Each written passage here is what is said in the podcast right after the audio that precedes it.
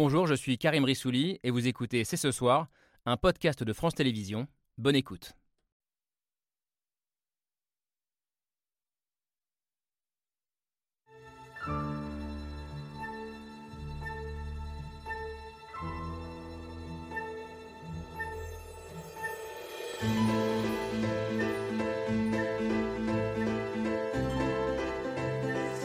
Bonsoir à toutes et à tous, bienvenue. Vous regardez C'est ce soir, émission consacrée aujourd'hui à l'influence des cabinets de conseil privés sur l'action publique. Je pense que nous sommes allés trop loin. On avait pris sans doute trop l'habitude de dire voilà, euh, l'administration n'est pas capable de faire ce travail, on va externaliser et demander des cabinets de conseil. Je pense qu'il y a eu effectivement une dérive. Je ne sais pas ce que c'est qu'une dérive ou un abus. Je sais que quand j'ai eu besoin de rattraper l'Allemagne dans la campagne vaccinale, euh, eh ben, j'ai fait appel à une entreprise qui venait de conseiller l'Allemagne dans l'élaboration des centres de vaccination. Un mea culpa du ministre de l'économie, une justification du porte-parole du gouvernement et une question, l'État est-il sous influence? Débat relancé après l'ouverture de deux enquêtes sur le rôle des cabinets de conseil dans les dernières campagnes présidentielles. Il y a quelques mois, déjà, le Sénat pointait dans un rapport un phénomène tentaculaire et le risque d'une dépendance de l'État aux consultants. Mais de quoi cette tendance est-elle le nom? Est-elle le symptôme d'une porosité toujours plus grande entre les élites politiques et économiques? La culture du privé a-t-elle contaminé le public ou au contraire le public a-t-il besoin du privé pour se moderniser et pour gouverner plus efficacement? Nous sommes le mardi, le mardi 29 novembre 2022, c'est ce soir, c'est parti.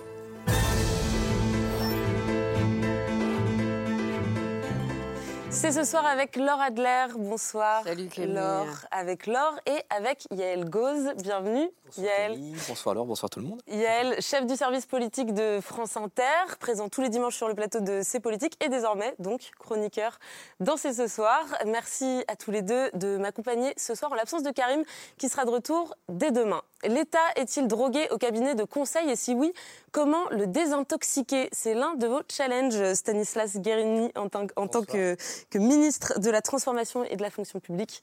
Bonsoir. Alors vous, vous affichez, vous affichez la volonté euh, d'encadrer, de, limiter le recours euh, à ces cabinets et on l'a vu dans le sommaire, euh, sur ce sujet, il y a un débat au sein même du gouvernement. Donc vous allez nous dire ce soir quel est votre diagnostic à vous. Pas de suspense, euh, en revanche, sur le vôtre, euh, Caroline Michel Aguirre. Bonsoir. Bonsoir. Alors, vous, vous parlez de putsch silencieux, de consultomania.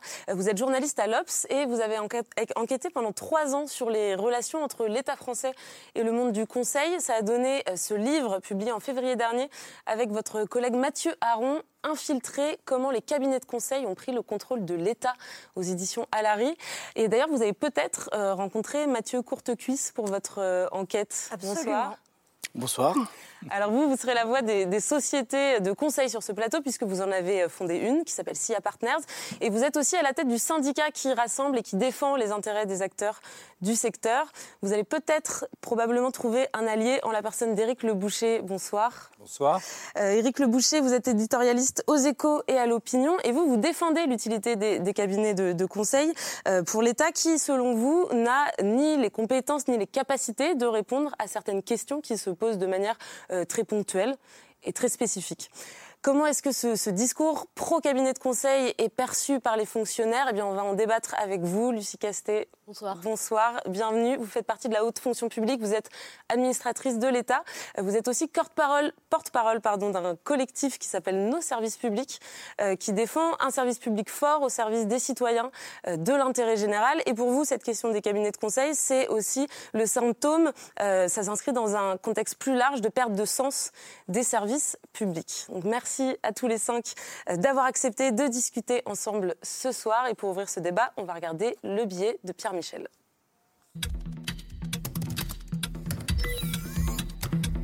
Un cabinet, quelques curiosités, conseil lobbying, intervention du privé dans le public. L'État, c'est qui? L'État, au fond, c'est quoi? On a l'impression qu'entre euh, les macronistes et les milieux d'affaires, c'est une grande histoire d'amour et que les cocus, ce sont les Français. C'est d'abord une question. Quel rôle les cabinets de conseil ont-ils joué dans les campagnes électorales d'Emmanuel Macron Le parquet national financier a confirmé avoir ouvert une enquête sur cette question. Favoritisme ou pas, dans l'affaire Macron-McKinsey, il y a d'un côté une question judiciaire. Le vrai problème, c'est est-ce qu'il y a eu des contrats contre soutien? De l'autre côté, il y a un autre possible scandale d'État. Comme votre confrère l'a très bien rappelé, euh, je crois que le cœur de l'enquête n'est pas votre serviteur. Un scandale lui aussi politique, car un scandale qui concernerait le fonctionnement même de l'État. Je le reconnais bien volontiers, je pense que nous sommes allés trop loin. Je pense qu'il y a eu effectivement une dérive. On a un peu abusé, mais ce n'est pas pour autant qu'on va se flageller. Vous allez faire votre mea culpa comme Bruno Le Maire qui a dit oui, il y a eu des dérives, oui, il y a eu des abus. Pardon, je ne sais pas ce que c'est qu'une dérive ou un abus. C'est du public, c'est du privé. Qui est aux manettes Est-ce qu'on se fait pas trop d'idées? Je crois que parce que vous avez le nom de McKinsey, ça alimente énormément de fantasmes aussi sur la manière avec laquelle l'État travaille. Pour le Sénat, ça n'avait rien d'un fantasme, un phénomène tentaculaire, opaque, le rapport au vitriol du Sénat sur le recours au cabinet de conseil. 1 milliard d'euros dépensés en 2021 pour 945 missions. Les dépenses, elles ont été multipliées par deux, plus de deux euh, depuis 2018. Il y avait eu les 500 000 euros touchés par McKinsey pour réfléchir à l'avenir du métier d'enseignant, l'audition de son patron au Sénat. C'est une somme assez conséquente euh, quand même. Donc ça aboutit à quoi précisément? Alors que ce rapport tombait en pleine présidentielle, Emmanuel Macron se défendait. Faut, faut remettre les choses aussi en bon ordre.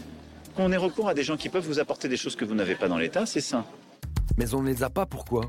Parce que dans le même temps, on désosse l'État, euh, on perd des agents publics, on détruit les services publics. Et de fait, c'est présenté comme une évidence. Maintenant, on doit avoir recours à ces cabinets de conseil privés Ouais. parce qu'on n'a plus les moyens de faire nous-mêmes.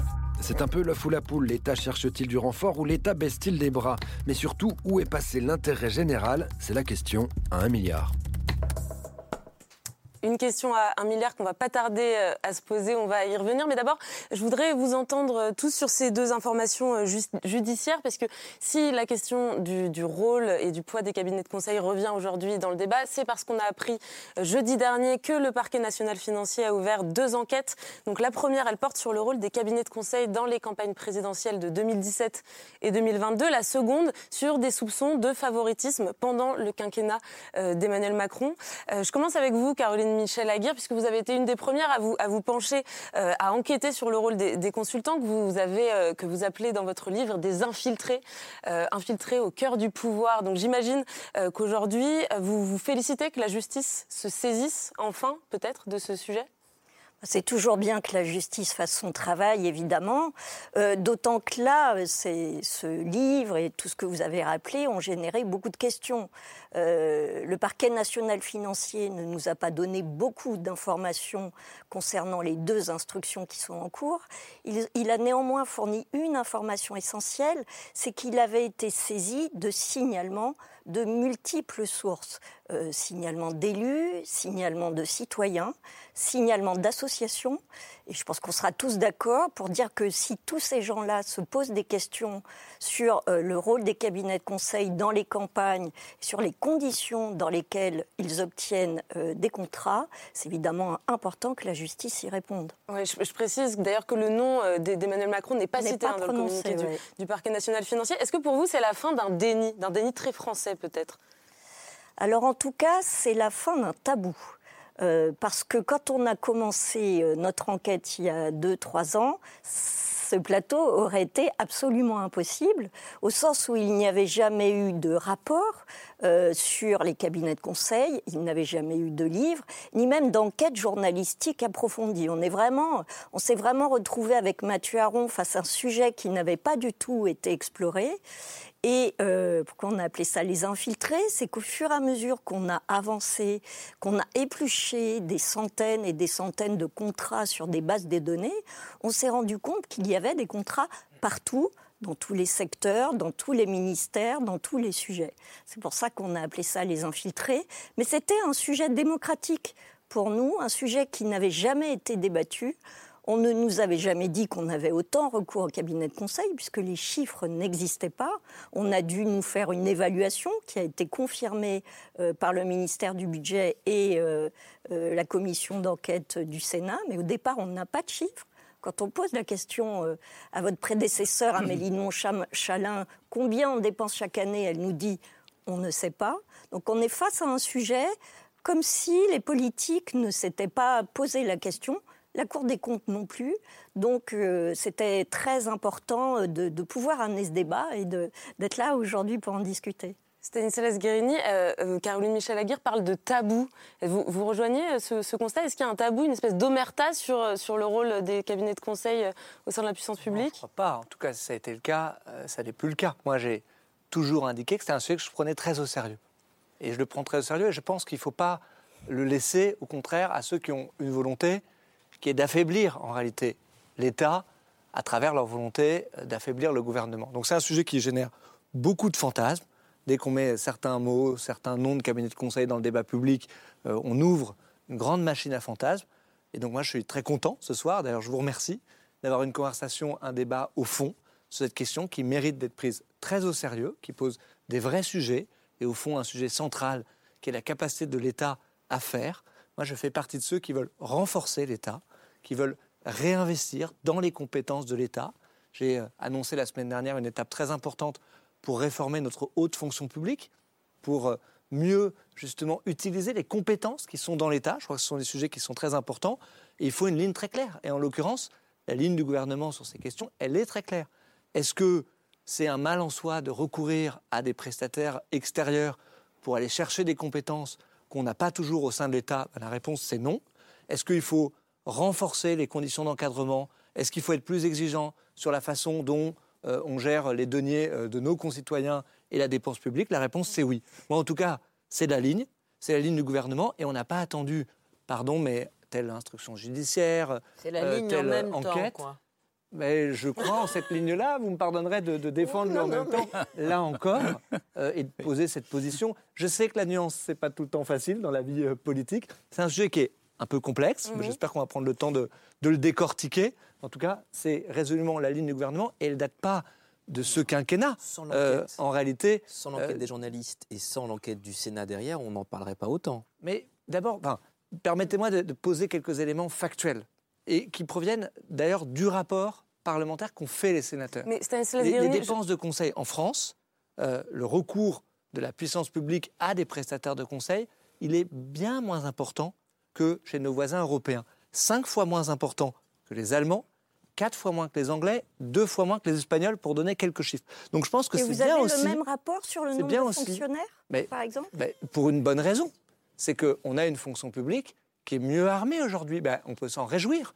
Non, non, je, je, demandais si Moi, vous pouvez mettre le Je suis très ambitieux, vous savez, pour la fonction publique, pour la haute fonction publique et pour l'utilisation de, de nos fonctionnaires. Mais ce que je vous dis là, c'est assez factuel je pense qu'on a besoin de mettre un peu de rationnel dans on va, On va revenir sur tout ça. Justement, pour ne pas laisser prise, et je vous en fais pas du tout le procès. On va revenir sur tout ça, Stanislas Guérini. On a, on a une heure devant nous, on va revenir sur tout ça. Je voudrais juste rester dans un premier temps sur la question de ces informations judiciaires qui concernent, donc l'une d'entre elles concerne la, la, présence et le rôle de consultants dans la campagne présidentielle. Alors vous, euh, vous étiez euh, aux côtés d'Emmanuel Macron dès, les, dès le tout début, vous avez vécu cette campagne. Vous parliez tout à l'heure de fantasmes, euh, mais ces consultants, notamment de, du cabinet McKinsey, j'imagine que, que, vous les avez côtoyés dans, cette campagne qu'elle était, qu'elle il n'existait pas. Moi, j'ai aucune autre information euh, que ce que vous avez dit euh, tout à l'heure sur l'information euh, judiciaire qui s'est ouverte. Et j'ai exactement la même position que vous.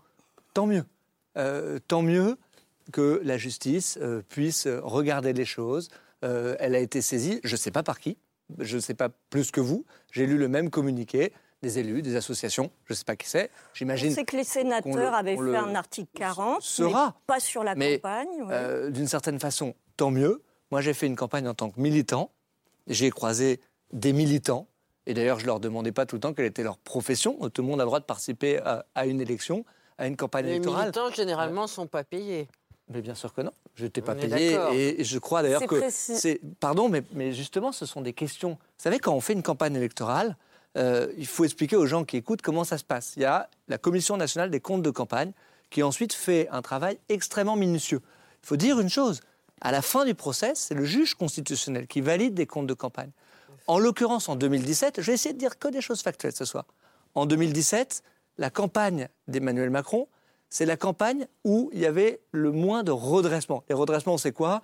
C'est quand justement la commission des comptes de campagne vous dit bah, telle dépense, vous auriez dû l'intégrer dans les comptes, telle autre quoi. C'est validé. C'est quand même important de savoir. on parle d'une campagne qui était jugée Juger. Et quand je dis juger, c'est pas. Et on parle de l'avant à part le juge. Ce que le parquet veut savoir. Qui avait été la plus carrée, si. Ce que le parquet veut savoir, le PNF, c'est avant-après. Est-ce qu'il y a eu un délit de favoritisme à un moment donné, un renvoi d'ascenseur pour faire entrer des gens dans les cabinets après qui ont servi bénévolement dans la campagne? Cette question-là, c'est cette question-là. Une instruction judiciaire. Je, je, je, moi, n'en ai pas la moindre début de trace. Et c'est un militant qui était au cœur de la campagne qui peut le dire aujourd'hui. Mais d'une certaine façon, euh, tant mieux si l'autorité judiciaire peut lever euh, tout cela, dire les choses. En tout cas, moi j'ai fait les deux campagnes présidentielles auprès du président Macron. Je peux vous dire que je suis mais, parfaitement serein parce que j'ai vu la façon euh, dont on a construit ces campagnes, dont on a pu avancer. Maintenant, j'ai rien de plus à dire sur une instruction judiciaire qui est, en cours. Donc vous n'avez pas entendu parler de McKinsey pendant la campagne de Macron, on l'a compris. Lucie Casté, vous, qui êtes, euh, euh, je le rappelle, vous qui êtes haute fonctionnaire, administratrice de l'État, est-ce que euh, cette forme de, connivence qui est dénoncée aujourd'hui entre une, enfin de connivence, de renvoi d'ascenseur, puisque c'est de ça qu'il est question dans l'information judiciaire, entre le public et le secteur privé, c'est quelque chose que, vous observez au quotidien dans votre pratique?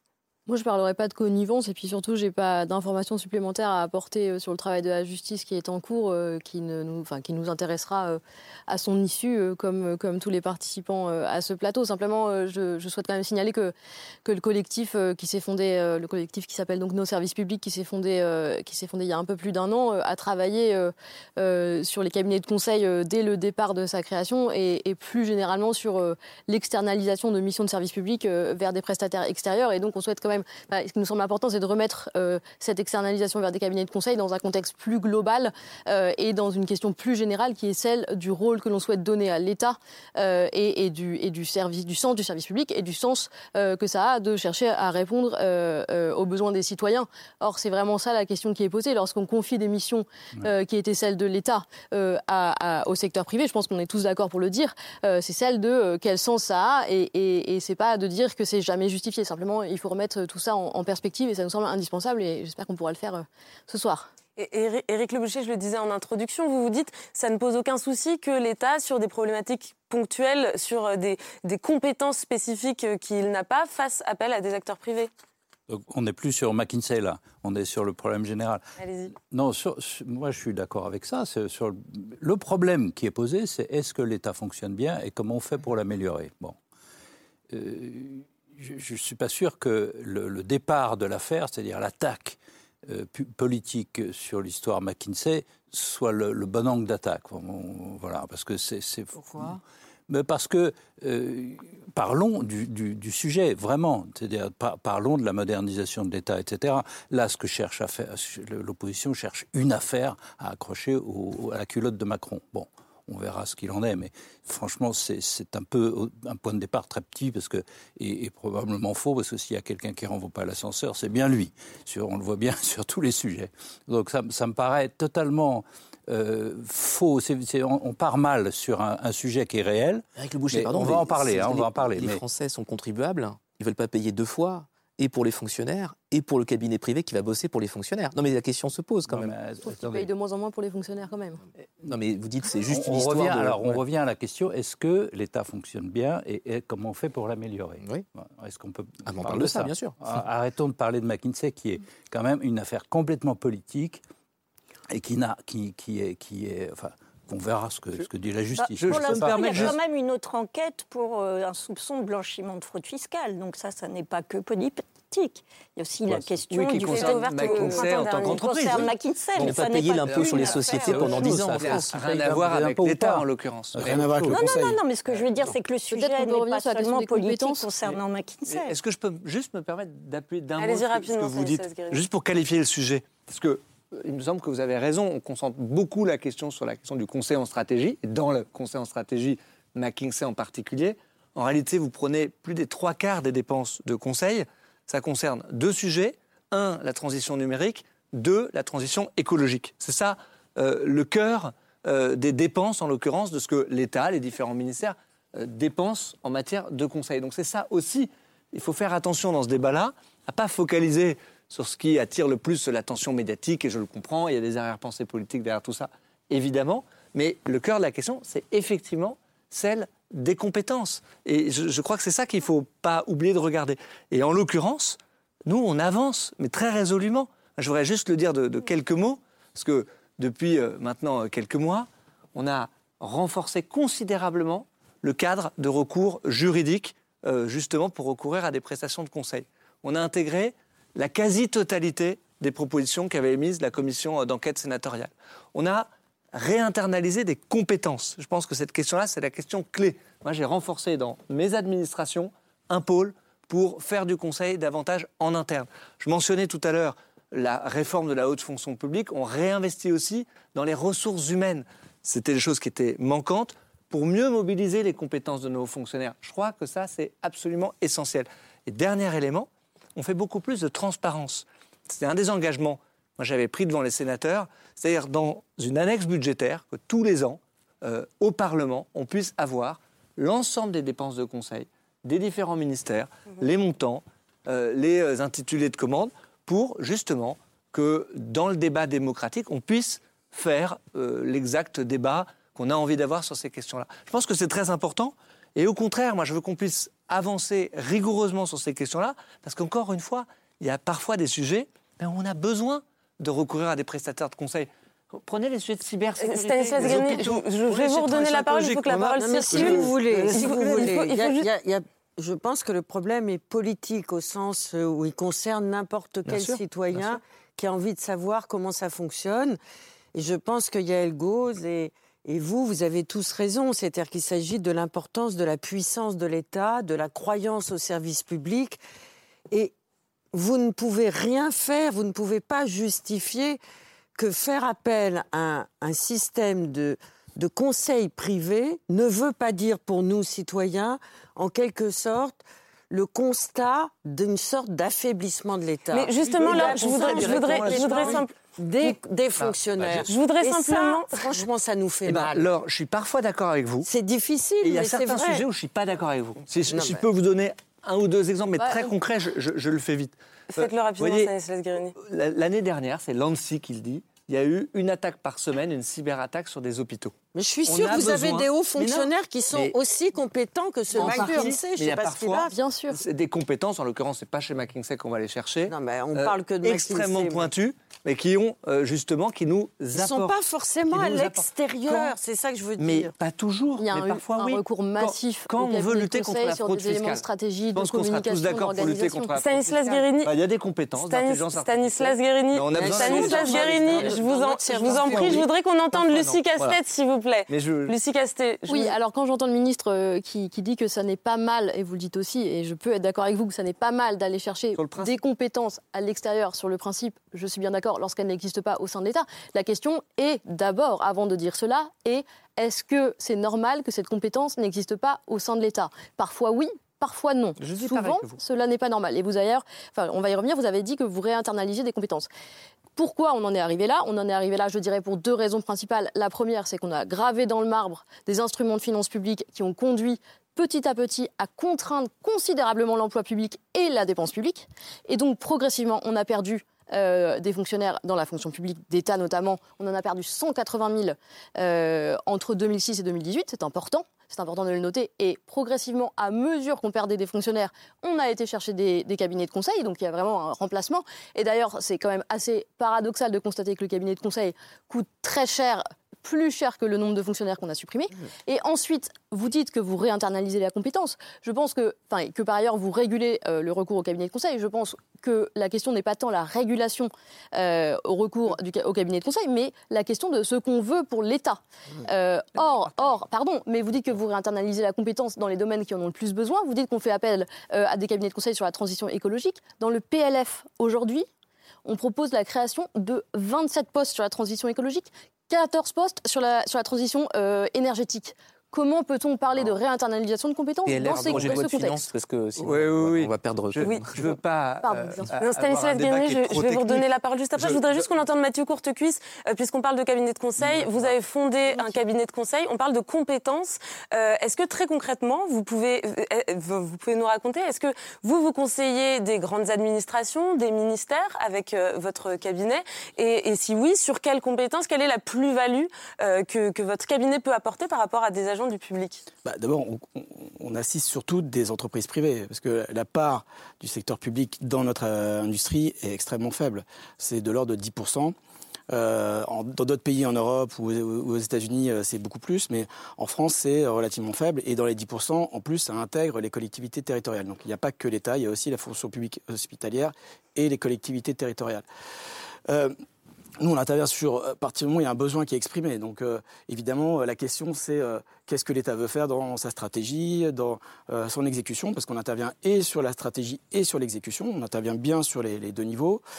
Moi, je note quand même que les effectifs de la haute fonction publique n'ont pas forcément baissé parce que nous, on est en substitution théorique par rapport à la haute fonction publique, ou aux effectifs de catégorie A. Aujourd'hui, on a atteint en proportion dans la fonction publique 54% euh, de, de catégorie A si je parle sous votre contrôle. Donc, euh, d'après les chiffres que j'ai vus aujourd'hui de l'INSEE. Donc, on est à 54%. Donc, ça, représente à peu près 900 000 personnes. Nous, les cabinets de conseil qui intervenons auprès de l'État, en effectif temps plein, euh, ça représente entre 3 000 et 3 500 personnes. Si on intègre les collectivités territoriales et les hôpitaux, ça fait de l'ordre de 4 à 5 000. Si on y ajoute les informaticiens, ça fait 50 000 qui interviennent dans l'ensemble du spectre de, de, de l'État ou de la puissance publique. À comparer avec les 900 000 personnes dont on parle. Donc euh, on parle, nous, de 3 à 4 000 personnes sur le domaine de la stratégie, des ressources humaines et de l'organisation. Et donc, juste un exemple précis, dans quoi, par exemple, euh, actuellement bah, là, il suffit de regarder le rapport du Sénat qui a eu la vertu d'éclairer un certain nombre de choses. Le plus gros contrat qui est indiqué, c'est pour la gestion euh, du parc des radars automatiques. Ah oui, d'accord. Bon, donc après, là, on peut avoir une question. Est-ce que c'est à l'État euh, est-ce que l'État doit l'externaliser ou le gérer en interne? Parce que c'est une mission longue, en réalité. D'ailleurs, là, on dit appui ponctuel, etc., mais c'est des contrats de plusieurs années, en réalité. Donc là, la question, c'est les expertises qui sont nécessaires pour le, mettre en œuvre. Et puis, euh, donc, euh, c'est une question dans la durée. De la même façon, quand l'État a eu besoin d'experts en politique vaccinale, de retour d'expérience dans d'autres pays, quand c'est une une campagne vaccinale une fois tous les 10 ou 15 ans, on peut se poser légitimement la question de savoir est-ce que l'État a besoin à demeure de ces experts ou elle va les chercher le jour euh, où elle en a besoin. Mais, vous avez... je vous ai bien compris, Monsieur Courtecuisse. Est-ce que vous n'êtes pas en train de dire que s'il y a des conseillers extérieur au service public, c'est parce qu'il n'y a plus assez de fonctionnaires pour faire leur travail non, Ou est-ce que je vous ai mal compris? Ben, Je pense que d'abord, euh, l'État a des besoins qui évoluent dans la durée. Les attaques de cybersécurité dont on parlait euh, juste à l'instant, ben, il y a dix ans, ce n'était pas forcément une menace systémique euh, majeure. Après, la question, c'est l'attractivité de la fonction publique pour ces profils-là. Parce que nous, dans nos équipes dans la cybersécurité, on a des anciens hackers, on a un certain nombre de personnes. Donc, Évidemment, l'État peut recruter un certain nombre dans un certain nombre de services, mais pas, par exemple, pour tous les hôpitaux. Mais juste pour, pour les radars, pourquoi les radars alors? Bah, sur les radars, par exemple, il y a, des sujets de technologie. Par exemple, vous avez des fraudes à la, plaque d'immatriculation, vous avez des fraudes euh, systématiques qui évoluent. Donc, il y a besoin d'experts en reconnaissance d'images. Donc, à partir de là, pardon? Il y en a énormément dans l'État, des gens qui savent faire ça. Bah écoutez, euh, moi je, ça je, ne sais pas, vous savez peut-être plus que moi, mais en tout cas là il a été décidé de l'externaliser. Donc on peut se poser la question par rapport à un besoin. Mais nous en fait, ce que je veux juste dire euh, simplement, c'est que les consultants ne sont pas forcément des gens assoiffés de pouvoir. Nous, on est juste on là. Ne pense pas. Hein. Non non mais on est. non, non, mais, pas. On non, non, mais quand on évoque. C'est vient vous chercher, c'est différent. Non, non mais nous, citoyens, ce que ça veut dire. Non mais il y a un besoin qui est exprimé et à l'État de réfléchir qu'est-ce qui est la façon la plus efficace ou efficiente pour répondre à ce Euh, se priver par principe euh, de compétences quand elles existent sur le marché, euh, ça paraît, c'est une question, mais c'est une question d'ordre politique. Nous, on ne fait que répondre à des besoins qui sont formulés par la puissance publique dans l'ensemble de son spectre. Et Caroline Michel Laguerre, vous, vous avez des mots euh, très, très forts hein, dans votre livre. Vous parlez de putsch rampant, vous parlez de suicide euh, assisté de l'État. Juste pour bien vous comprendre, euh, on parle de quelle somme dépensée par l'État et on parle de quel domaine de compétences qui, à vos yeux, ne nécessiterait pas le recours ou ne devrait pas nécessiter le, recours à des cabinets de conseil? Justement, l'exemple de l'informatique, de la numérisation des services publics est très intéressant. Et donc, pour donner une enveloppe globale. Euh, le chiffre qui a été euh, communiqué euh, par la commission sénatoriale d'enquête était de 1 milliard d'euros par an juste sur le périmètre des ministères. Donc c'est l'équivalent du budget du ministère de la Culture à peu près? Oui, c'est un peu plus. Ouais. ça dépend si on prend à peu près. Mais un milliard d'euros par an, en, fait, la question n'est pas tant celle du budget, même si un milliard d'euros par an, euh, c'est très important. La question, c'est celle des compétences et de l'avenir. Parce que à chaque fois qu'on enlève une compétence à l'État, on ne la récupère pas plus tard. C'est-à-dire, c'est perdu une fois pour toutes. Euh, Lucie Castet l'a bien expliqué, on ne peut pas embaucher, on ne peut pas créer de postes au sein de l'État ou dans des, des, proportions très réduites. Donc, tout ce que vous externalisez comme compétences, que vous confiez au cabinet de conseil, c'est une fois pour toutes. Et c'est pour ça que l'exemple de la numérisation des services publics est très intéressant. Parce qu'aujourd'hui, le nombre d'informaticiens dans la fonction publique, c'est 0,7%. C'est-à-dire qu'on a 5, vous connaissez mieux les chiffres que moi, en tout cas c'est les derniers chiffres qu'on avait, on a 5 millions de fonctionnaires en France et on a quasiment personne euh, capable de faire la numérisation des services publics, alors que euh, c'est évidemment le défi euh, de l'avenir. Et ça c'est un choix politique et c'est un choix politique qui a été fait en amont. C'est-à-dire on a choisi dès le départ de, de, de, ne pas faire ces, ces, ces de ne pas faire euh, tous ces projets-là en interne et de les externaliser avec des projets qui ont été des fiascos à, des centaines de millions d'euros. Là, bon, on ne va pas rentrer dans des exemples trop concrets, mais tous les, tous les fonctionnaires de l'éducation nationale se souviennent de Sirène, qui a coûté, je crois, 350 millions d'euros. C'était un logiciel qui devait permettre de, de gérer la paye de tous les, les fonctionnaires de l'éducation nationale. Un million, ça n'a jamais marché. On a eu la même chose, euh, Scribe, on a eu plein d'exemples. Pourquoi, quand nous sommes allés interroger euh, les spécialistes du numérique, dont euh, euh, l'ancien patron de la DINUM, du responsable du numérique dans l'État, il nous a dit le problème, c'est qu'on n'a même pas les chefs de projet pour piloter. C'est-à-dire qu'on n'a même pas la compétence minimale pour piloter cette, ces, ces projets qui sont énormes. Donc, sur la numérisation en particulier, on n'a même pas la compétence minimale pour bien faire travailler les cabinets de conseil. Et, il faut bien voir, juste pour finir. Pardon, je voudrais vous rassurer un peu, parce que ah moi, c'est là où. Attends, non, mais juste pour finir, imaginez ce que ça veut dire. Bon, vous vous dites, j'ai pris un cabinet de conseil pour faire mon logiciel. Je n'avais pas la compétence, c'est du one-shot. J'ai eu raison parce que mes informaticiens qui ont travaillé pendant quelques années sur ce euh, logiciel-là, bah, ils vont partir ailleurs, etc. Mais le problème, c'est que vous n'avez pas la clé de votre logiciel. Vous ne pouvez pas faire la maintenance. Puisque vous ne savez pas comment il marche votre logiciel, vous ne pouvez pas l'enrichir. Vous êtes un peu pieds et poings liés pour toute la vie du logiciel avec le prestataire extérieur. Donc c'est des centaines de millions d'euros tout de suite et des centaines de millions d'euros après et sans la main sur l'avenir de votre service public et du service que vous allez rendre à l'usager. Moi, je, je, voudrais répondre parce que je pense que c'est vraiment des bons sujets que vous posez là. En réalité, il y a deux sujets.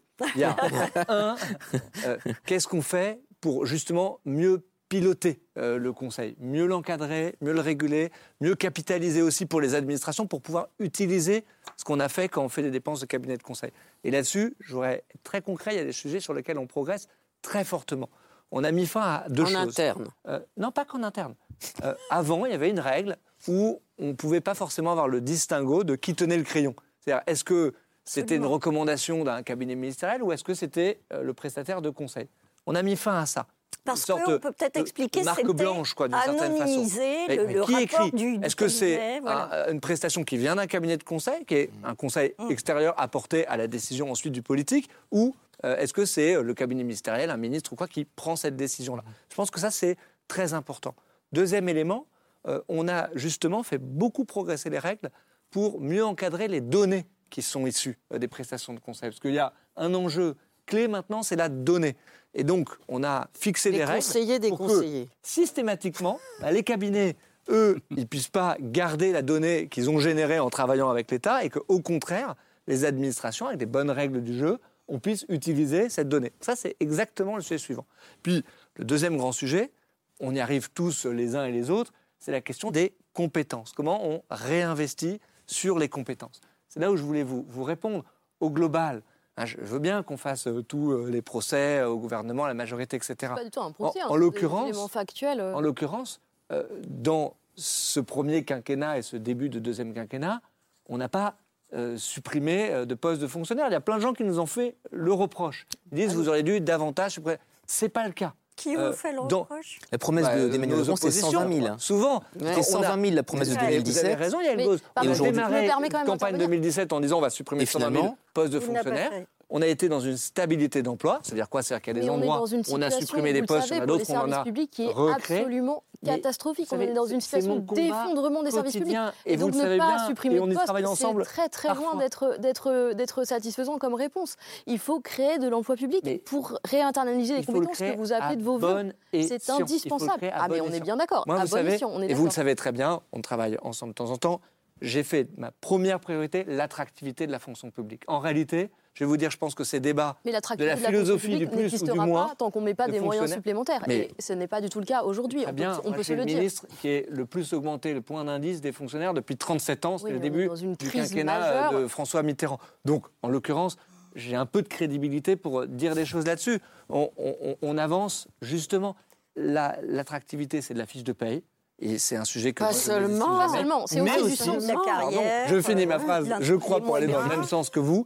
C'est aussi tout un tas de choses qui sont autour de la fiche de paye, le sens. Je partage Mais oui, mais absolument on ce que vous restaurera dites. pas le sens dans le service public travail, tant qu'on mettra le- des rustines sur les compétences à réinternaliser et tant qu'on Oui, dira il faut mieux encadrer le recours à J'ai des pas le cabinets de sentiment que c'est ce qu'on fait au quotidien, justement, de, de mettre des, des rustines. Et c'est vrai, je pense qu'on vient aussi mettre fin à des décennies de politique publique, de doctrine d'action publique qui visaient plutôt à dire il faut tout externaliser. Mais- Et, euh, Est-ce que Public Ah non, je ça comme ça. Est-ce que Ah, la doctrine- Euh, non, justement, je, voudrais entendre Eric Le, Eric Le Boucher justement sur cette doctrine. dans le- Stanislas Guérini, s'il vous plaît. Euh, et sur ce, ce- ce- cette espèce de présupposé idéologique euh, qui voudrait, et je pense que c'est ça qui, qui a régi aussi le recours de l'État euh, à des prestataires privés extérieurs. Donc cette idée qui voudrait que le privé est plus efficace euh, que, que le public. Est-ce que c'est pas un peu ça aussi le, fond, le fond du débat, Eric Le Boucher Un peu, mais il y a d'abord une chose. On vient de dire qu'on manque d'informaticiens dans l'État.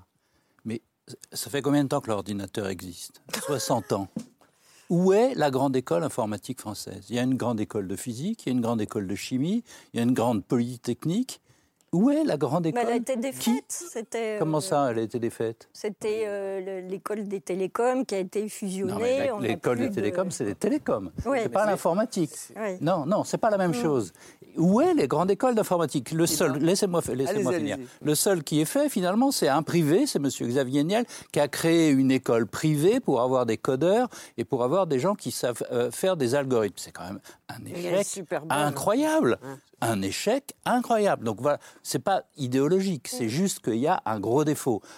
Pour prendre un autre exemple, euh, on l'a bien vu au moment du Covid, euh, l'État n'avait pas de masque. Alors on a dit, bon, on va chercher des masques. Mais euh, en trois semaines, Michel-Édouard Leclerc a trouvé des masques, lui. L'État n'est incapable de trouver des masques en trois semaines. Ça ne marche pas. L'État, il n'est pas rapide. Il a beaucoup de qualités, mais il n'est pas rapide. On a fait deux, Dans trois des- trucs assez rapidement pendant la crise Oui. sanitaire, quand même. Quand même.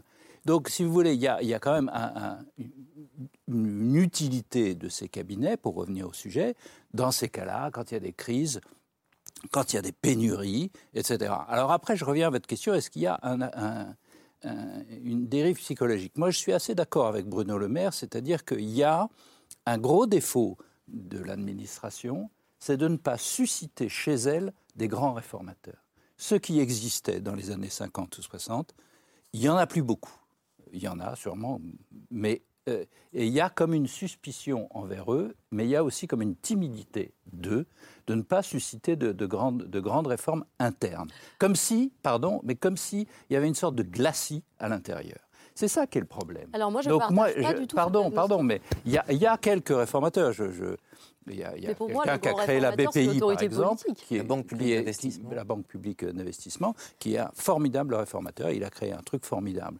Mais au sein des administrations, pourquoi il n'y a pas d'inf- d'école informatique en France? Au sein des administrations traditionnelles, c'est- il y a une sorte de timidité qu'il faut rompre, qu'il faut bru- brutaliser, et pour que Brutaliser. effectivement on redonne à l'État l'envie de se transformer. Mais aujourd'hui, peut-être est-ce la cause des syndicats, mais il y a comme une- un grand glacis qui s'est mis là-dessus, et donc euh, moi j'attendrais que l'État se réforme lui-même. Lu- Et parce Lucie que j'attends Castel, toujours, Je hein. peux donner un chiffre pour Allez- illustrer ça?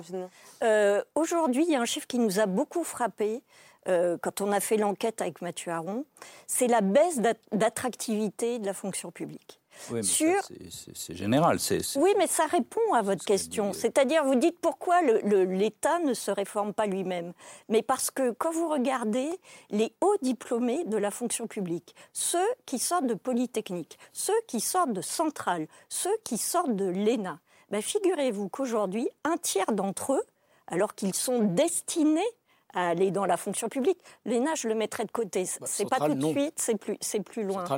Sur Polytechnique, 30% de ceux qui sortent, qui sont des militaires de formation et dont on a payé la formation, mmh. partent dans les cabinets de conseil, partent dans le privé. C'était 7% en 2007 et 14% euh, en 2010. Ça veut dire que les jeunes diplômés, ils ne misent pas euh, vous allez dans mon sens, c'est-à-dire que l'État n'est pas attractif parce qu'il n'est pas moderne, il ne se modernise pas lui-même. C'est c'est Une chose à ce stade. C'est des CV comme ça que vous avez, plus courte cuisse Est-ce que ce sont des CV comme ça que vous avez euh, Mais d'abord, il faut rappeler que c'est Michel Courtecuisse. Oh, dans le domaine du numérique ou du conseil, on est sur des filières pénuriques aujourd'hui, c'est-à-dire sur des métiers en très forte croissance, sur lesquels toutes les entreprises se battent pour, euh, pour obtenir ces profils. Bon, je suis désolé de le dire, mais les informaticiens, on en produit quand même beaucoup en France. Euh, d'ailleurs, ils sont très ah, prisés. Bah, regarde sur les effectifs Syntec, euh, c'est 600 000.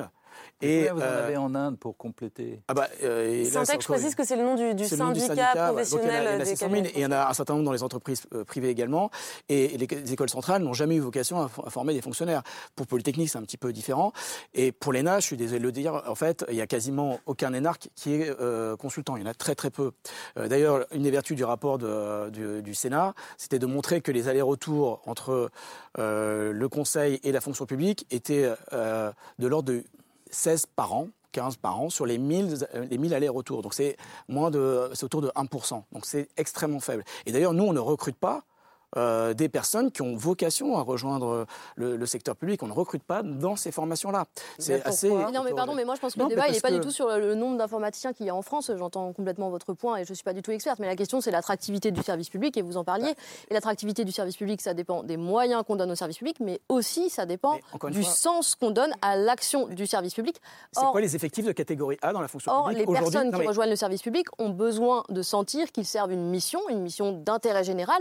Et si on leur fait passer l'idée selon laquelle un consultant peut faire très bien leur travail rémunéré probablement beaucoup mieux qu'ils ne le seraient dans la fonction publique, alors évidemment la fonction publique n'est pas attractive. Ils vont préférer aller dans un cabinet de conseil où au final on leur demandera de remplir une mission de service public parce que c'est de ça dont on parle. Vous voyez ce que je veux dire? Est-ce qu'il y a moins de hauts fonctionnaires aujourd'hui? Attendez, je peux juste finir, euh, bah, s'il vous plaît. Donc en fait, si vous voulez, quand vous sortez d'une grande école, vous avez le choix entre aller dans la fonction publique, prenons le cas de Polytechnique, et aller dans un cabinet de conseil où vous serez payé dix fois plus, je dis ce chiffre au hasard, et où au final, vous aurez dans la partie service public la possibilité de mener les mêmes missions, payer beaucoup plus. Évidemment, on fait une sorte de concurrence entre fonctionnaires et consultants qui en plus viennent souvent du même environnement socio-professionnel, des mêmes écoles, et cette concurrence, elle est déloyale. C'est quoi la taille d'une promotion de Polytechnique, madame? C'est combien de personnes? Je ne sais pas. 400 bah, personnes. Vous la question. 400 personnes. Donc ça veut dire qu'on a une centaine de polytechniciens qui viennent dans le secteur du conseil chaque année. Donc on parle de 400 personnes. Est-ce que c'est ça le sujet euh, de l'attractivité de la fonction publique aujourd'hui?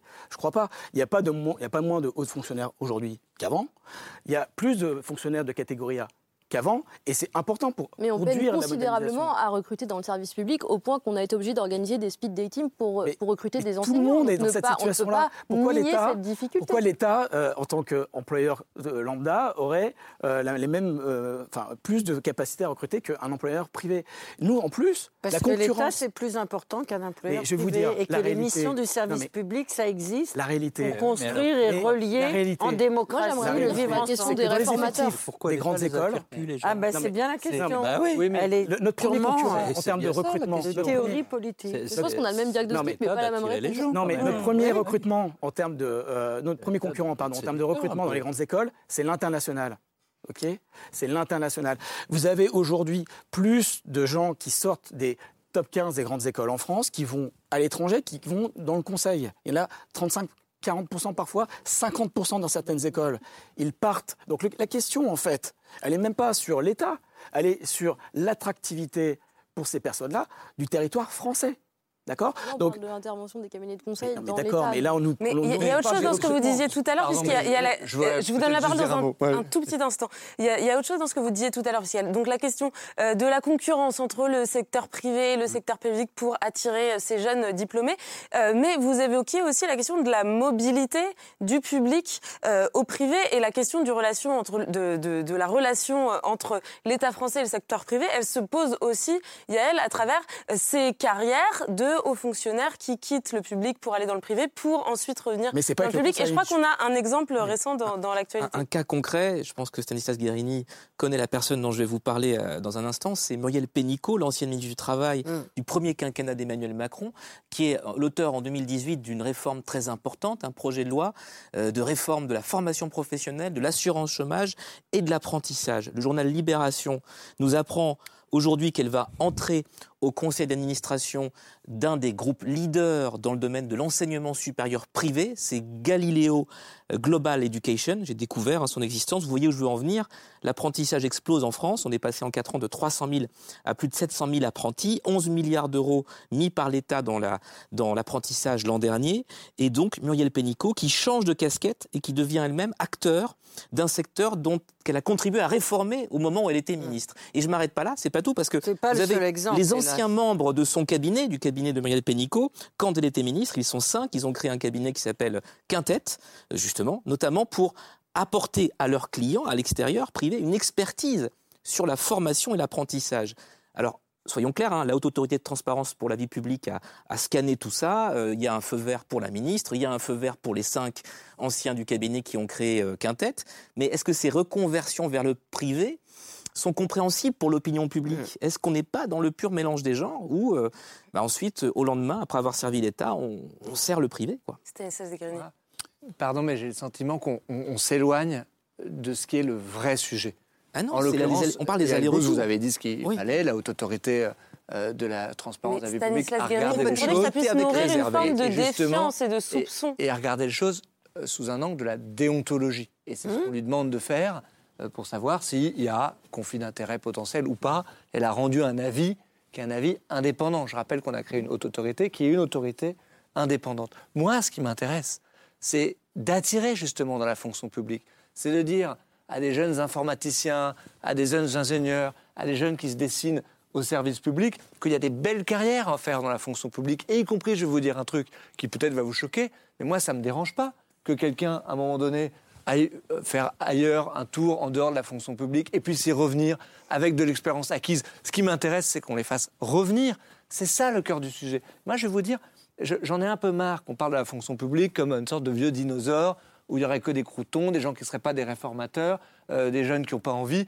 Moi, mes fonctions, ministre de la fonction publique, elles me conduisent à rencontrer beaucoup de fonctionnaires, des fonctionnaires de terrain, derrière des guichets, des hauts fonctionnaires. Et je vois des gens exemplaires, formidables, qui ont le sens de l'engagement, qui ont envie de bouger. je pense que notre responsabilité d'employeur public, c'est de donner du sens à tout ça. Je crois que ce qui a fait défaut, c'est au fond qu'on n'a pas eu suffisamment de doctrine d'action publique. Et je crois qu'on a une opportunité incroyable avec les grandes transitions, la transition numérique, la transition démographique, la transition écologique évidemment, de redonner beaucoup de sens. moi j'ai lancé un grand plan de formation pour les hauts fonctionnaires, justement, les 25 000 cadres de la fonction publique d'État, pour leur dire comment est-ce qu'on s'engage et on accélère dans la transition écologique eh bien, il y a une appétence incroyable à venir faire ça. Et donc, on a besoin de redonner ce sens-là. Si je vais vous dire autre chose. Si on prend du recul, ça veut, dire peu ça veut dire qu'il y a un, Macron 1, un Macron 2 qui n'ont plus rien à voir Je vais vous dire. Non, mais c'est intéressant en ce que vous dites. continuité parfaite avec Macron 1, justement. C'est le Covid qui fait la, la, bascule, le changement C'était la volonté du président de la République. On a supprimé euh, ce que deux présidents de la République avaient voulu faire, le fameux classement de sortie de l'ENA, qui est devenu maintenant l'INSP, l'Institut national du service public. C'est pas ce que vous avez fait de mieux d'ailleurs. vous voyez, comme les ah bah. conservatismes ah bah. reprennent le mais dessus. non, je trouve pas ça. C'est paradoxal ce que vous dites. Eh ben, je vais vous dire quelque chose. Je trouve pas ça du tout être conservateur. Eh ben, c'est pour faire la mobilité de, des ressources humaines. Excusez-moi. Mais je vais vous rassurer, il y a toujours un classement à l'entrée. Et donc, c'est-à-dire qu'il y a toujours une exigence et une excellence dans cette école. Mais ce que j'appelle du conservatisme, c'est qu'avant, on avait un classement de sortie qui faisait qu'à 25 ans, avec son beau classement de sortie, on avait une carrière dans l'administration, dans un corps qui fait qu'on bougeait pas. On était soit du corps des préfets, soit du corps des diplomates, soit on faisait autre chose, inspecteur des finances par exemple dans la fonction publique. Et eh ben, je crois que ce modèle-là, c'est un modèle qui est dépassé. Aujourd'hui, parce que demandent justement les jeunes générations. J'aime bien être dépassé. Mais c'est pour ça que gentiment je vous taxais de conservatisme, parce que je, crois qu'en l'occurrence ça l'est. Euh, des jeunes qui arrivent sur le marché du travail, ils ont envie de faire des carrières diverses, ils ont envie de faire de la transition écologique par exemple, mais un jour ils vont le faire euh, en bossant au ministère de l'Agriculture, le lendemain au ministère du Logement, après, ils vont aller dans une administration déconcentrée. C'est de ça dont on a besoin. Doctrine. On parlait... Ça, c'est de la réforme. Ça Guérini, juste pour qu'on Cette ambition-là, on la porte. Il y a un changement de doctrine entre 2017 et aujourd'hui. Vous l'assumez. Mais c'est le retour de l'État, alors. Moi, bah, c'est non mais c'est on a en tout cas d'après le discours on du ministre, je vais essayer de vous, vous, répondre très clairement. On a tiré des Macron enseignements pense la même chose que vous gilets jaunes et Covid. C'est ça la, la bascule lui hein. qui, qui, qui m'a poussé à aller au bout de cette réforme et à, et à supprimer par exemple ce sacro-saint classement de sortie euh, de l'ex-Sénat devenu l'INSP. Donc on a tiré des enseignements, bien sûr, mmh. des crises territoriales, de la crise sanitaire. Euh, tout ça, ça a changé la façon de regarder les choses. Mais allez-y, Lucie Castet. Non, mais je, moi, je souhaite croire, euh, ça me rend optimiste, et je souhaite croire à cette transformation décrite par Yael Gauz. simplement, je pense que c'est extrêmement. Oui, mais donc on, verra et on est content d'entendre ça. Hein, mais la, difficulté, c'est comment, comment faire vraiment changer les choses si par ailleurs vous ne montrez pas que les moyens sont renforcés pour, les, pour les ministères, pour les administrations, pour la fonction publique en général. Et ce que je voulais dire, c'était euh, pour répondre à votre question sur l'absence de grands réformateurs. C'est pas vrai. Euh, c'est effectivement, il y a des gens qui sont prêts à réfléchir, qui sont prêts à, travailler, à proposer des changements de modèle au sein de l'administration. Simplement, l'impulsion, elle doit devenir de l'autorité publique, politique, pardon, euh, qui procède du, scrutin. Et donc, c'est normal que l'autorité politique puisse donner un cap. J'ose croire que le cap va se, va se transformer en fonction de ce que vous dites. Mais en tout cas, pour l'instant, on n'a vu aucune traduction bah, concrète dans le projet de loi de, finances. Vous avez bien pu me reprendre sur la Aidez-nous. Quand on fait la réforme de la haute fonction publique, il y a des moyens supplémentaires. Aujourd'hui, on, est dans une situation de service public qui s'effondre. Est-ce que, Monsieur le Ministre, ça, on peut le reconnaître ensemble Mais vous voyez bien qu'on réinvestit, bah, comme bah peu de majorités euh, l'ont fait jusqu'à présent. On parle de transition écologique, il n'y a pas de moyens réellement supplémentaires, en tout cas de moyens humains. Est-ce qu'il y a des moyens supplémentaires humains eh dans ben le projet de loi de finances Pas vraiment. Je vais vous dire là où c'est le plus utile, c'est-à-dire sur le terrain c'est-à-dire sur le terrain. 12 000, non 12 000, c'est le nombre global de création de postes de fonctionnaires. Il faut dire les choses, c'est beaucoup d'uniformes. C'est-à-dire qu'on remet notamment euh, des policiers sur le terrain. Mais on fait quelque chose. Et c'est très intéressant qu'on puisse avoir ce débat ce soir. On essaye de remettre des fonctionnaires au plus près Mais plus des 24 Français. Sur la transition. Ce qui très affaibli. Plus 24, c'est le défi de demain. Non, non, non, non, mais on a détricoté les capacités d'ingénierie territoriale de la fonction publique Je ne peux pas vous laisser dire ah qu'on n'investit pas, euh, comme euh, peu de majorités ont investi sur les sujets de transition écologique. Mais moi, ce que je voulais dire, c'est qu'on a besoin peut-être pas beaucoup plus de fonctionnaires en administration centrale pour faire de la stratégie. En l'occurrence, on a besoin de mieux les utiliser. Ça, c'est la réforme de la Les 24 qui ne sont pas forcément euh, en centrale. Hein. On a besoin de recréer des postes de fonctionnaires déconcentrés. Là où on s'est affaibli, c'est l'État déconcentré. Ça veut dire au plus proche du terrain. C'est-à-dire l'État référence à dans les aux maisons publics. Par exemple. Je fais référence à quelque chose de Expliquez-nous parce que tout le monde. Euh, moi, le président de la République a annoncé que nous allions réouvrir des sous-préfectures dans le pays. C'est-à-dire l'État, cette administration centrale, c'est-à-dire la colonne vertébrale dans notre pays, ben justement, on transfère des postes de fonctionnaires qui étaient en administration centrale pour avoir plus de fonctionnaires sur le terrain, que ces fonctionnaires-là, ils vont pas manquer en administration centrale Oui, parce que justement... On, a besoin de ça. C'est ce qu'on a redécouvert pendant la crise sanitaire pardon, aussi. pour comprendre, j'entends, et s'il si y a plus, en effet, les, on a vu, notamment pendant la crise des, Gilets jaunes, tout l'attachement des Français à leur fonction publique, au contact, ils demandent des maisons, des services publics, etc. J'entends euh, ce que vous dites, et, et on va tous s'en féliciter. Mais juste pour boucler avec notre sujet ce soir, on dit Monsieur le maire a dit il y a eu des abus dans le recours au cabinet de conseil. Bon, on sait que les missions de conseil, elles s'adressent au, ministère. Donc ce que vous appelez les, fonctions centrales. Euh, non, non, mais voilà, le collectivité euh, et les hôpitaux, c'est un autre sujet. Mais là, vous êtes ministre, donc je parle pour le gouvernement. Donc ces, prestations intellectuelles de conseil s'adressent justement aux cabinets, sont commandées par les cabinets des ministres, s'adressent à ces fonctionnaires centraux qui nous ont raconté à quel point ils étaient, ils étaient à l'os, comme on dit, à quel point ils couraient partout dans une urgence de priorité, à quel point finalement quand ces consultants mettaient le pied dans la porte et venaient leur apporter des solutions à leurs problèmes, bah, évidemment, le ministre était à l'écoute, donc ce qu'on comprend évidemment. Hein. Donc évidemment, si vous nous dites, je transfère des fonctions d'administration centrale sur euh, le terrain, ça veut dire que vous allez encore déshabiller davantage les ministères. Comment ils vont faire ces, ministres, ces, ces, ces conseillers, ces, ces, membres de la, de la fonction des ministères pour répondre à toutes les urgences et tous les défis incroyables? On a parlé du numérique, de l'écologie, qui se, qui se présentent à nous. J'avoue ne pas comprendre ah. l'articulation. Quel est l'enseignement central de la crise sanitaire? Qu'est-ce qu'on a redécouvert? C'est le couple maire, préfet.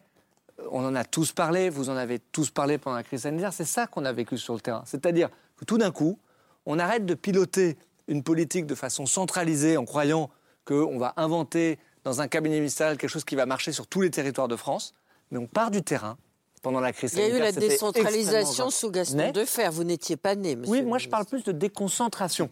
C'est-à-dire, comment on prend. Vous comprendre si on a euh, pris McKinsey, Olivier Véran, il dit c'est parce que j'avais pas assez de monde mais, pour gérer mais bien sûr, et il a raison de le dire. Il a raison de le dire.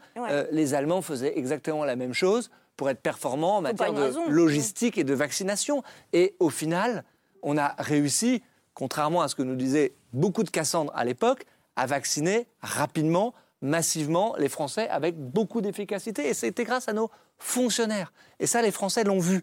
Mais l'enseignement, c'est que pendant la crise sanitaire, on a justement beaucoup déconcentré la décision. On a redonné des marges de manœuvre au terrain. On a raccourci les chaînes de commandement. On a d'ailleurs retrouvé des talents et des compétences sur le terrain. C'est ça qu'il faut qu'on arrive à réembarquer maintenant en enseignement de la crise sanitaire. Donc le constat, c'est effectivement qu'on a besoin de plus de rameurs sur le terrain et un peu moins de barreurs, mais de mieux utiliser nos barreurs. Mais comment on peut dire qu'on a besoin de moins de barreurs alors qu'une grande partie des missions de conseil auprès de l'État sont du conseil en stratégie qui vise justement à, à, réfléchir à la place des barreurs Nos barreurs, c'est-à-dire, qu'est-ce que je veux dire par barreurs? Les gens qui sont en administration centrale. Mhm. Et dont aujourd'hui, on avait d'ailleurs du mal à bien utiliser les compétences, à cartographier mhm. les compétences. Mhm. Qui sont les hauts fonctionnaires qui savent faire quelle ou quelle mission? Qui est en disponibilité ici ou là. Ben, justement, et vous devriez nous aider là-dedans, la réforme de la haute fonction publique, c'est ça. C'est de réinvestir dans des moyens aussi RH, de ressources humaines, pour mieux penser les parcours de carrière, mieux utiliser les, compétences. C'est ça que je, veux dire par mieux Je voudrais juste donner la parole à Eric Le Boucher, vous essayez d'intervenir. Oui, non, parce que qu'il y ait un retour de l'État, qu'il y ait un retour de l'État, je crois que tout le monde va être d'accord là-dessus. Euh, on est entré dans une période très différente de post-libéralisme, etc. Mais si en France, le retour de l'État, on, commence à nouveau à entendre qu'on manque d'effectifs, alors on n'y arrivera pas. Vous pensez que dans les hôpitaux, on, manque pas d'effectifs, qu'au ministère de la Justice, on manque pas d'effectifs? Madame, les, hôpitaux, j'entends un discours de misère, il n'y a plus personne nulle part, etc. On est très bien soigné en France quand même, par rapport aux autres pays. Donc il faut regarder beaucoup plus en détail. Sur Et le nombre d'enseignants non remplacés dans les collèges en ce moment C'est dur. Hein. Non, mais il faut, pas, bah, faut arrêter le discours sur les effectifs. Ah bah, c'est à chacun. Non, non, parce qu'il y a assez de monde dans l'État. Globalement, il y en a probablement de trop. Donc il faut peut-être se dire que le problème, ce n'est pas un problème d'effectifs, mais un problème d'organisation. Et c'est vrai pour tous les domaines, pour tous les domaines de l'administration. Il faut qu'elle, c'est ce que je voulais dire tout à l'heure, qu'elle se réinterroge elle-même en disant est-ce que nous travaillons bien? Et à ce propos, les, les, les, les cabinets d'extérieur qui ont l'expérience, parce que toutes les entreprises privées ont eu le même problème que l'État il y a 30 ans, en gros. Sauf que la question de... Mais ça, ça fait 15 ans que les cabinets réorganisées, toutes réorganisées. Les entreprises privées n'ont pas le même objectif que l'État, nous sommes d'accord là-dessus. Non, mais chacun a une organisation. Il faut que l'organisation L'objectif de rentabilité non, est complètement mais différent. C'est pas mal l'objectif de rentabilité. C'est pas, une... avec euh, des, euh, Je parle de l'organisation. Des collectivités qui sont euh, pilotées par la... De l'organisation, c'est-à-dire ça rend un service ou pas. Ça remplit la mission ou pas. Mais justement, Mathieu Courtecuisse, est-ce que vous, à la tête d'un cabinet de conseil, vous avez la, sensation euh, d'aider l'État peut-être à aller vers une meilleure organisation, plus efficace et de servir euh, l'intérêt public? Bah, euh, Nous, on répond encore une fois à un besoin. Donc le besoin, parfois, il y a un besoin d'efficacité, mais moi, ce que, ce que je trouve paradoxal avec cette histoire de, la crise du milliard et tout ça, c'est que les chiffres ont fortement augmenté du fait de la crise et de la crise Covid. Non, mais et, et cette crise bah Covid. Dans la période, c'est 2018-2021. Ouais. Hein, donc, oui, il y a eu le pic, le pic. Oui, mais alors, si, on, si on remonte à 2007, c'est pas le cas. Bon, donc en fait, il faut regarder les chiffres dans la durée sur 15 ans, parce que euh, c'est comme ça qu'il faut les regarder. Les chiffres, il y a eu je dirais, de, façon politicienne, on a pris un, effet de base en 2018, là où c'est le point bas sur 15 ans. Donc euh, forcément que ça monte derrière.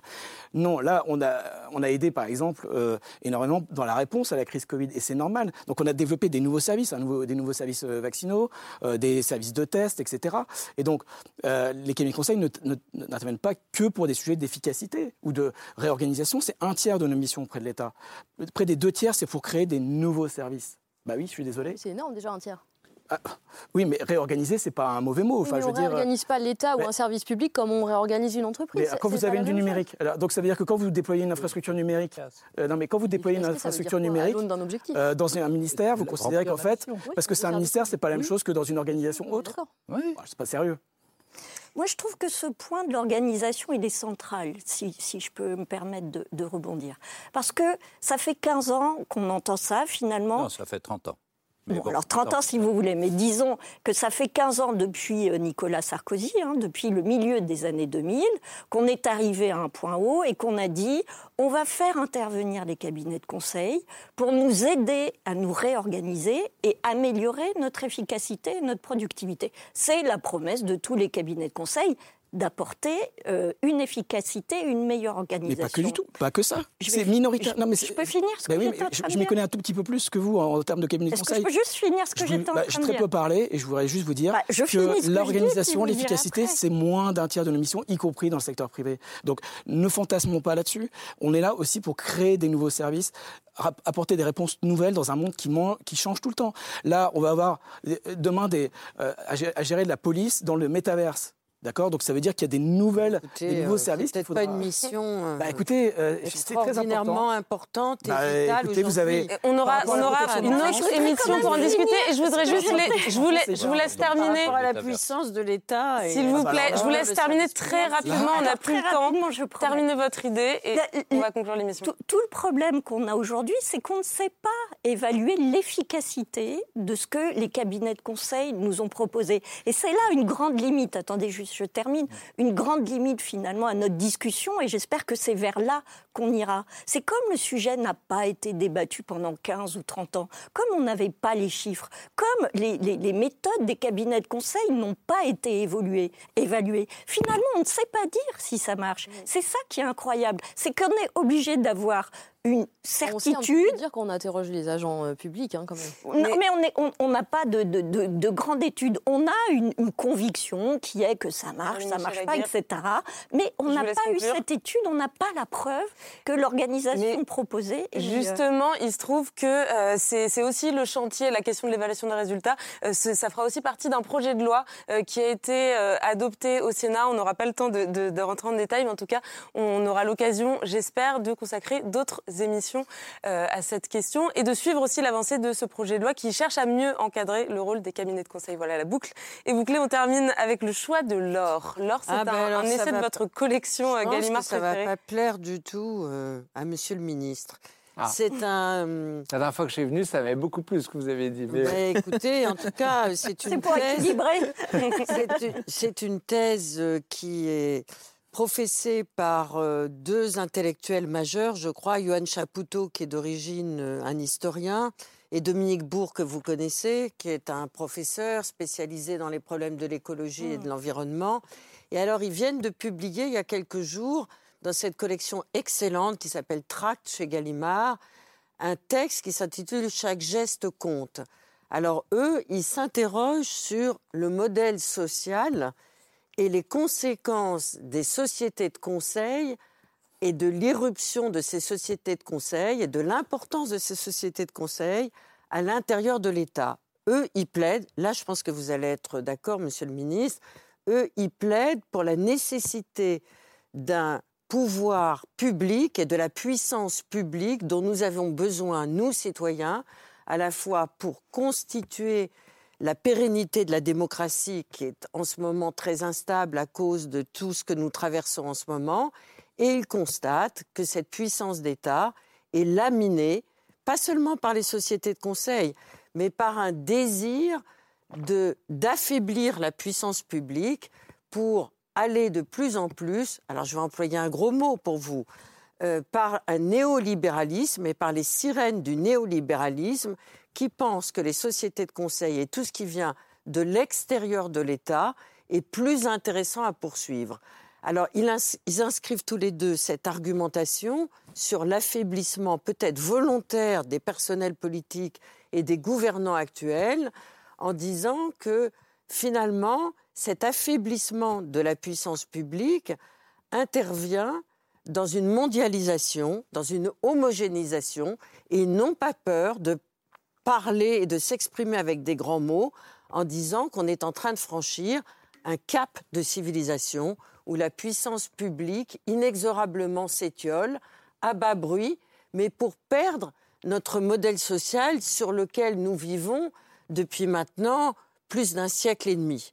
Alors peut-être ils sont un peu pessimistes, peut-être ils sont un peu emportés idéologiquement, mais peut-être ils sont des lanceurs d'alerte aussi. Et ça s'appelle, et malheureusement, vous n'avez pas le temps de répondre, c'est Chaque geste compte de Dominique Bourg et Joanne Chapoutot, s'il vous plaît, Stanislas Garini, vraiment, on n'a plus le temps.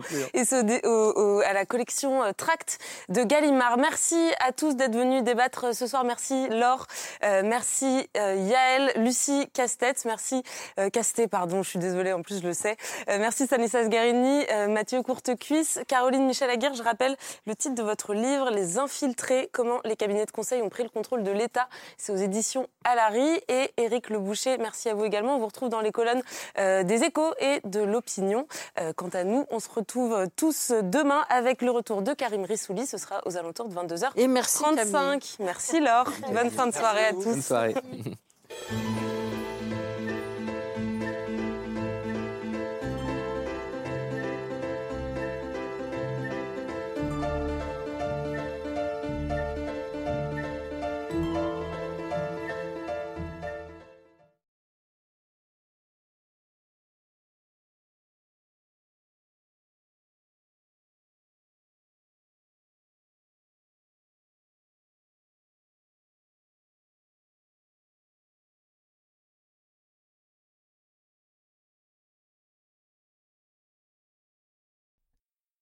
C'était C'est ce soir, un podcast de France Télévisions.